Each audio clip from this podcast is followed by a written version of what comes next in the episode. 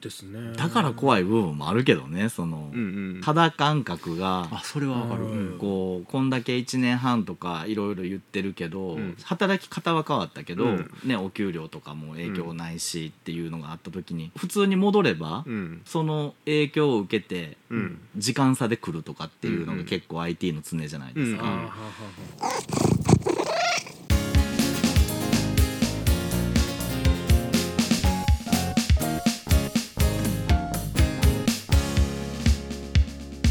ンネルユニコーン藤原さんの知り合いの方に関してもその今はなんとかなってるかもしれないけども、ここからあと5年続きますよって言われて、うんうんうんうん。耐えられるかっていうと多分計算できないと思うんですよ、ね、5年は無理でしょうね。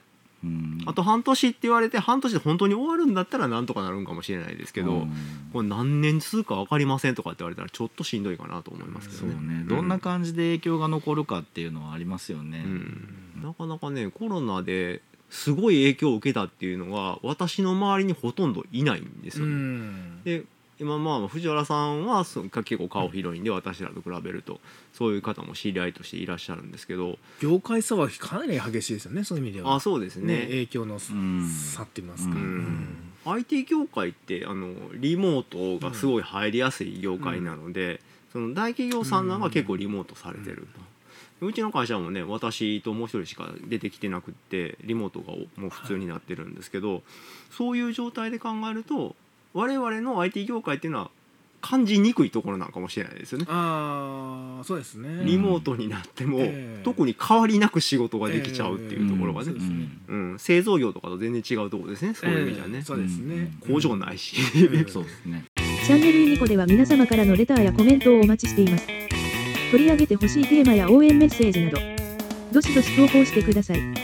番組を気に入った人はフォローしてね。それでは引き続き番組をお楽しみください。ズームとか Teams とか使ったら普通にこう顔見ながら会話できたりしまいやすし、そうなんですよ。うん、うん、別にその場にいなくてもええ。プログラム作って、ええ。あるいはこうね書類作って、うん。お互いにこええ。う画面見ながら、えここはああでこうでっていうのを対面でできるんで。そうですほぼ影響ないですよね。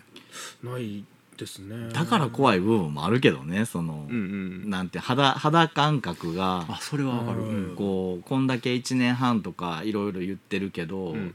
特にこう身の回りのことって、うん。まあ働き方は変わったけど、うん。そのねお給料とかも影響ないしっていうのがあった時に、まあ普通に戻れば、うん。じゃあ戻るんかなと思ったらこうその影響を受けてうんちょっと時間差で来るとかっていうのうんうん。が結構 IT の常じゃないですか。ああはあはあはうん、だからそこがちょちょっと気にはしてしますけどね、うん。怖いなっていうか、ううん。んでもね私が思うに IT 業界のお客さんっていうのは最終的には製造業とかうんうんうんなんですよね。うん。その製造業は今どっちかというと上がってってるんですうよね。ん。であのコロナだからかえって売れてるみたいなところもあったりして、うん昨日トヨタが最高益でだとかって話してしましたけど、ああいう逆にコロナがうまくいってる要因の一つになっちゃってる業界もあるんですよ。ね。うん確かに飲食店とかはもう完全に右肩下がりになってますけど、うん。車が飛ぶように売れてるっていうのがね